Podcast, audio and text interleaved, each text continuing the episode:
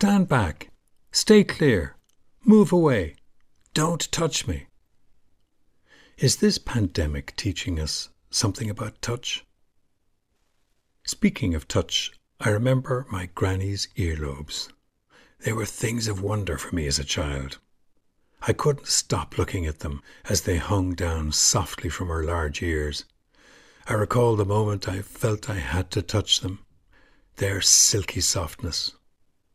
She freaked. I freaked. It seems that, in the past, fear of the plague led to widespread distrust of touch, and maybe that is where we're going again. Noli me tangere, do not touch me, as Jesus said to Mary Magdalene in John's Gospel. It was after the resurrection, and perhaps he had become untouchable. There have been many paintings down through the ages that capture that moment of separation, of social distance.